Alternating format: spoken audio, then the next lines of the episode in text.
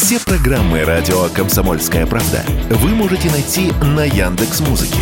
Ищите раздел вашей любимой передачи и подписывайтесь, чтобы не пропустить новый выпуск. Радио КП на Яндекс Музыке. Это удобно, просто и всегда интересно.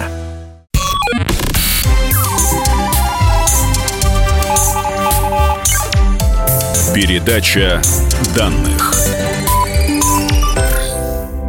Здравствуйте, друзья! В эфире передача данных у микрофона Мария Баченина. Обычно под словом «вирус» мы подразумеваем известные заболевания вроде гриппа, ВИЧ и вируса Эбола. Они относятся к так называемым экзогенным вирусам, которыми мы с вами можем заразиться от других людей. Не дай бог, конечно. Но некоторые вирусы миллионы лет существуют неразделимо с нами в нашем геноме. Такие вирусы называют эндогенными. Так вот, о следах древних вирусов в организме живых существ будем спрашивать сегодня молекулярного биолога Сергея Харитонова. Сергей, здравствуйте и добро пожаловать. Добрый день. Спасибо, что пригласили. Пожалуйста. Геном является основной биологической информацией, необходимой для построения и поддержания организма. И в связи с этим особенно, ну, меня, честно говоря, пугает тот факт, что в наших генах содержится до 100 тысяч э, фрагментов ДНК, вот этих самых эндогенных, то есть ретровирусов, и это составляет от 5 до 8 процентов. Насколько это существенно? Не стоит мне волноваться? Ну, сложно сказать, э, насколько это существенно, потому что в геном так устроено, что здесь важно не какую часть генома они занимают, они непосредственно то место, в котором они находятся, потому что ДНК у нас очень много чего зашито, и э, не совсем правильно будет сказать, что там содержится только полезная информация. Э, там на самом деле куча еще последовательностей, которые долгое время считались, и многие из них до сих пор считаются мусорными. То есть те, которые не кодируют никакие белки, либо другие структуры, важные для нашего организма, по крайней мере, на первый взгляд. Чем более внимательно ученые смотрят на эти последовательности, тем больше в них находят разных э, необычных смыслов и функций. В частности, там есть регуляторные элементы, то есть те части ДНК, которые отвечают не за производство, а за контроль производства, за активность генов. И это очень важно, это то, что делает людей людьми, это то, что дает возможность нашему организму так сложно регулироваться и быть таким, ну, как сказать, комплексным. А, и в этой же части ДНК, которая казалась бы мусорной, нашли еще много чего, например, тех самых эндогенных э, вирусов. Вирусы, которые когда-то давным-давно э, заразили человечество, э, обитали в людях долго, э, контактировали с нами плотно и э, попали э, в ДНК, ну, в общем, закрепились в ДНК навсегда практически. А откуда они в нас взялись? То есть это какой-то наш очень далекий предок заразился, и таран! Привет, привет. Ну, почти. Спасибо. Это событие очень редко. Деду. Событие очень редко. Э, включение вируса в ДНК вот так, чтобы он стал эндогенным, потому что для этого должно произойти много различных событий. Первое, что надо сказать, что такие вирусы обычно относятся к ретровирусам. То есть это вирусы, которые умеют встраиваться в геном. Не все вирусы так делают. Некоторые вирусы заражают клетку клет... и размножаются в ней и выходят. Они, ДНК наша их, в общем, не волнует. А есть вирусы, которые выбрали такую стратегию размножения, что они сначала, после заражения проникают в ядро, встраиваются в нашу ДНК, и потом из ядра э, и, э, как сказать, реплицируются, размножаются. И вот такие вирусы, поскольку их часть жизненного цикла строится в ДНК, они имеют шанс стать эндогенными. Но вот из моего объяснения сейчас слушателю может показаться, что все вирусы такого типа должны стать эндогенными. Они же все встраиваются в ДНК, правда? Но почему-то не каждый раз это происходит. А тут есть один нюанс. Нюанс в том, что у нас в организме э, есть грубо говоря, два типа клеток. Их на самом деле много типов разных, но есть два эм, очень важных, э, как сказать, разделения. Есть клетки так называемые соматические, это те клетки, которые образуют наше тело. Клетки мозга, клетки мышц, клетки кожи. А, а есть клетки половые. Это те клетки, которые потом э, превратятся в наших детей то это и именно ДНК половых клеток, это та ДНК, которая переходит к потомству. Потому что наши с вами соматические клетки, например, клетки кожи, подвержены очень большому количеству разных внешних воздействий, которых повреждают. Ультрафиолет, например, все знают от Солнца, это мутаген, это фактор, вносящий буквально мутации в ДНК. Э, но это не страшно для будущих поколений, насколько повреждена будет э, кожа конкретного человека, потому что эта клетка не дает э, никакого эффекта на то, какое у вас будет потомство. Эта клетка живет и умирает, это часть вашего тела. А клетки половые спрятаны глубоко внутри. И они защищены от всех повреждающих факторов. Они хранятся в специальных нишах, которая предохраняет активно их ДНК от повреждений, чтобы, не дай бог, ничего не случилось. Так вот, вирус, который нас заражает, в большинстве случаев, заражает соматические клетки дыхательных путей, клетки мышц, клетки чего кишечника, например, знаете, кишечный грипп заражает клетки кишечника, и многие другие, но до половых клеток он не доходит. И у такого вируса нет никаких шансов стать эндогенным, потому что сколько бы он нас не заразил, он в потомство не передастся. Даже если потомство будет зачато буквально во время болезни, это все равно не, будет неважно. А есть отдельные счастливчики, которые как-то через кровь добираются до половых клеток, проникают в эту клетку, заражают ее, встраиваются в нее. И вот такой вирус уже передастся потомству. А, то есть буквально вы уже можете не болеть, копия вируса где-то в половой клетке лежит. А, и потом, а, если именно эта половая клетка даст начало ребенку, да, потому что их много разных, это тоже не факт, да, тогда ребенок родится уже с копией этого вируса у себя внутри, и он передастся дальше в поколение.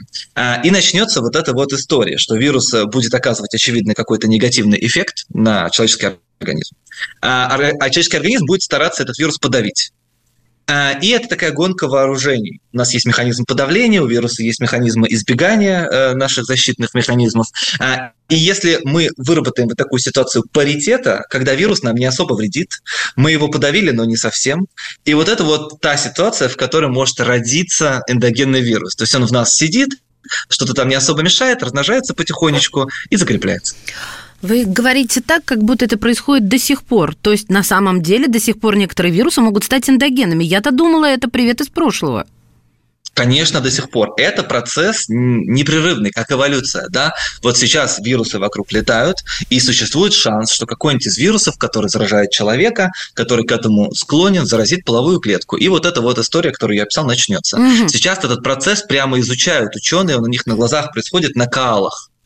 Вот э, э, у КАЛ есть один из вирусов, и обнаружили, что вот есть вирус КАЛ, который сумел в некоторых популяциях заразить половые клетки и начал передаваться потомству. И ученые очень внимательно теперь смотрят на то, как он потихонечку одомашнивается. Потому что он не смертельный, он просто, ну, как сказать, э, живет внутри клеток КАЛ. И вот с ним происходит этот процесс прямо сегодня. Сергей, если они потом не высовываются, Тогда зачем, в принципе, они встраиваются? Это такой метод остаться живым навсегда, то есть мы же знаем, что цель вируса не убить хозяина, а жить комфортно, чтобы мы его носили, таскали на себе и распространяли. Вот вся цель. Гениально и просто. То есть тут такая же цель, просто ход немножко нестандартный. Конечно, в этом смысле как будто бы эта цель одна у всех живых организмов – сохранять свои гены и распространять свои гены. Это хорошо объясняется. Вот Ричард Докинс когда-то давно написал популярную книжку, которая называется «Эгоистичный ген». И вот он сформулировал концепцию эгоистичного гена, когда он говорит, что э, на самом деле единицей живого является не организм, вот наше тело, которая может размножаться, а отдельные гены, которые внутри нас сидят. Э, это единица живого минимальная, потому что у гена у каждого есть интерес. Каждый ген хочет остаться в популяции, размножиться распространиться, это его задача. И э, так работает эволюция. Если ген удачный, он что-нибудь хорошее делает, то он будет распространяться и закрепляться. Если ген делает что-нибудь плохое, мешает людям жить, он будет э, э, все меньше и меньше встречаться. И в этом смысле вирус – это как конвертик с геном. И его интерес – это интерес его гена. Закрепиться где-нибудь, где угодно, не потеряться, сохранить свою информационную целостность. А с другой стороны, а, такой вирус выходит из-под давления естественного отбора. То есть он, оказавшись в слишком теплом, комфортном месте, перестает эволюционировать. И все изменения, которые в нем происходят, самые успешные выживали и передавались дальше, а те, которые были неуспешные, они элиминировались. И таким образом сохранялась популяция вирусов, приспособленных к окружающей среде. И это было инструментом сохранения, приспособленность. А когда вирус встроился в человеческую ДНК, э, для него приспособленность потеряла всякий смысл. Он все, он уже встроился. И он начинает размываться. В нем накапливаются изменения, которые никак не вычищаются никаким отбором. И постепенно такие вирусы сначала теряют способность производить свои вирусные частицы. То есть ДНК у него остается вирусная, она идентифицируется как вирусная, но сборка новых частиц больше не может, потому что гены, ответственные за эту сборку, повредились. Да? Может случиться э, реактивация ретровирусов и начнется синтез вирусного белка, ну или даже сборка вирусных частиц. И вот э, получается, что э, это, ну вот мой вопрос остается, это из старья размытые самые, или из навья. И вот, понимаете, еще у меня не очень бьется, я сразу тогда спрошу и следующее, а, не бьется, потому что, с одной стороны, в процессе эволюции превратились в некую, ну, в кавычки, конечно, поставили полезную часть ДНК, а, и без них, потому что мы бы до сих пор откладывали яйца, они же в плацентарном а, вот этом периоде сыграли, в плацентарном процессе эволюции сыграли немаловажную роль. Так вот, но с другой стороны, они получаются какие-то ненадежные друзья, как эта пятая колонна, зараза из-за которой я могу там заболеть чем-то очень серьезным. Вот с этой стороны мне объясните, пожалуйста, как относиться? Слежение за эндогенными ретровирусами на самом деле Э, интересный процесс э, в ходе человеческой жизни, потому что оказывается, что их активность, она в разных состояниях меняется. Активность эндогенных вирусов, которые в нашем геноме обитают, э, связывают со многими заболеваниями и с самим процессом старения в целом. Вот я читал статьи о том, что эндогенные ретровирусы активируются в клетках мозга при развитии многих нейродегенеративных заболеваний, то есть заболеваний, связанных с а, смертью клеток мозга и нарушением функций. Друзья мои, прервемся на несколько мгновений и вернемся к этому удивительному разговору в гостях в передаче данных молекулярный биолог Сергей Харитонов.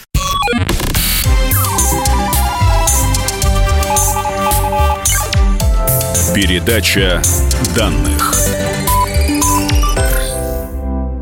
И снова здравствуйте. Это передача данных у микрофона Мария Баченина о полезных и вредных генах вирусов в нашем геноме, о том, как вирусы встраиваются в ДНК, какие проблемы помимо шизофрении и других болезней они нам создают. Говорим сегодня с молекулярным биологом Сергеем Харитоновым. Ну что мы же понимаем, что есть возраст по паспорту, который как бы равномерно накапливается год от года, да, но но старение нашего организма биологическое, оно все-таки напрямую не связано с тем, как Земля вокруг Солнца обращается, да, сколько там в году суток и часов. Оно связано с тем, как мы живем, какие у нас привычки, какая у нас генетика и так далее. И с этим связана большая проблема, которую биологи пытаются решить, определить реальный биологический возраст человека, который будет определять его здоровье, его близость к смерти. И вот такие вещи, какие-то риски, заболевания будет определять.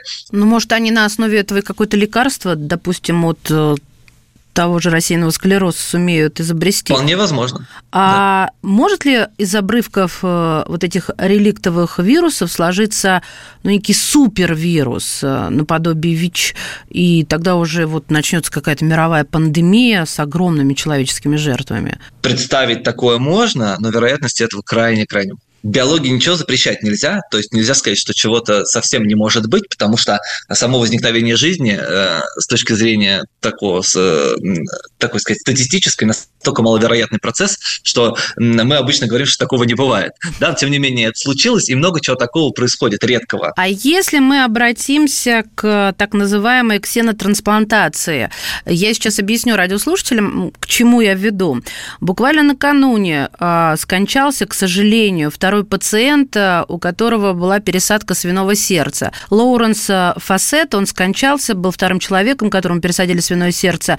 Но, конечно же, говорить о причинах невозможно, тем более у него было огромное количество хронических заболеваний. Именно поэтому ему комитет по трансплантологии отказал в человеческом сердце, и он был сам по себе ученый и, так сказать, понимал, что он делает для науки. Первый пациент скончался, потому что уже после пересадки он заболел свиным гриппом. Но вот свиное сердце с свиным гриппом никак не связано, это просто вот совпадение. И у меня вопрос. Если у животных есть эндогенные вирусы в геноме, то получается ли так, что есть, пусть малая, но вероятность, что пересадка э, органов э, свиньи, которая к нам всего ближе, но жутко от нас далека, по сути, так вот вот к чему я веду. Может здесь э, случиться, и насколько это, на ваш взгляд, вероятно, проблема вот с этими эндогенными животными вирусами? Да, это интересная история, потому что м- трансплантация органов от животных к человеку – это активно развивающаяся область, потому что, э, ну, иногда так, такая случается трагедия, что человеку нужен новый орган, и на сегодняшний день, ну, до недавнего времени, правильно так будет сказать, э, э, этот орган в действительности можно было бы взять только от друг, человека, который подходит по многим генетическим признакам. И это старая мечта молекулярных биологов, генетиков, врачей, которые этим занимаются, сделать какой-то ну, универсальный орган, который можно было всем пересадить. Условно говоря, э, вот ухо выращивают э, в разных ситуациях, потому что там, в общем, все понятно. А вот вырастить сердце э, или вырастить почку, которая крайне сложно устроена внутренне, довольно трудно. И поэтому придумали так. Можно взять животное, которое по размерам и строению похоже на человека, свинья очень похожа на человека по строению внутренних органов, и по размеру. Вот, казалось бы, обезьяна ближе к человеку, вроде как похоже больше, но органы на обезьяны другого размера. Они не подходят немножко. Поэтому начали думать, а как пересадить сердце от свиньи к человеку? Так просто же не получится, потому что есть иммунитет, который это все эффективно отслеживает, и все чужеродное из организма старается вычистить. Можно подавлять иммунитет человека, но это очень серьезно. То есть всегда подавляют после трансплантации, но это никогда не получается сделать полностью, и какое-то отторжение все равно происходит, и нужно как бы этот конфликт минимизировать. Для этого свиней генетически модифицировали. У них убрали с поверхности клеток особые структуры, на которые реагирует наш иммунитет, которые отличают человеческие клетки от клеток животных, многих и свиней в том числе. Им заменили там с десяток разных генов, которые были важны для процесса пересадки, и в том числе, что очень важно, у них из генома буквально вычищали эндогенные вирусы, потому что многие из них приобретены относительно недавно и способны к сборке вирусных частиц. Соответственно, после пересадки любого органа человеку дают иммуносупрессанты, препарат, который подавляет иммунитет. А, а значит, все вирусы, даже самые безвредные, самые безобидные, они у них Могут развязываются убить, руки, они становятся да, опасны. Да, Конечно. Да. И э, свиней очень детально, вообще всех при трансплантации очень детально проверяют на все болезни, там практически стерилизуют в том смысле, что вычищают все негативное, что может быть, но из генома это вычистить сложно. И вот там проводилось десятилетия, проводилась работа по чистке генома этой свиньи, но, конечно, все вычищать очень трудно. Сергей, скажите, пожалуйста, а почему, не совсем имеет отношение к нашей программе, но не могу не спросить, почему практически нет лекарства от вируса, ну, то есть мы умеем подавлять, лекарства как такового нет, а вот от бактерий mm-hmm. есть? Ну, это такой важный вопрос, на самом деле, для понимания, потому что он, на самом деле, бытовой этот вопрос. Бактерия – это отдельный организм, который проникает в наше тело и как-то ему вредит. Но бактерия – это отдельный организм со своим собственным метаболизмом. У бактерии своя ДНК, своя система синтеза белка, свое дыхание, свое питание. И клетки бактерий довольно сильно отличаются от клеток человека. А, поэтому все вот эти механизмы – дыхание, питание, рост, поиск пищи, защита у бактерий тоже есть, но они а, реализуются за счет других структур, не похожих на наши.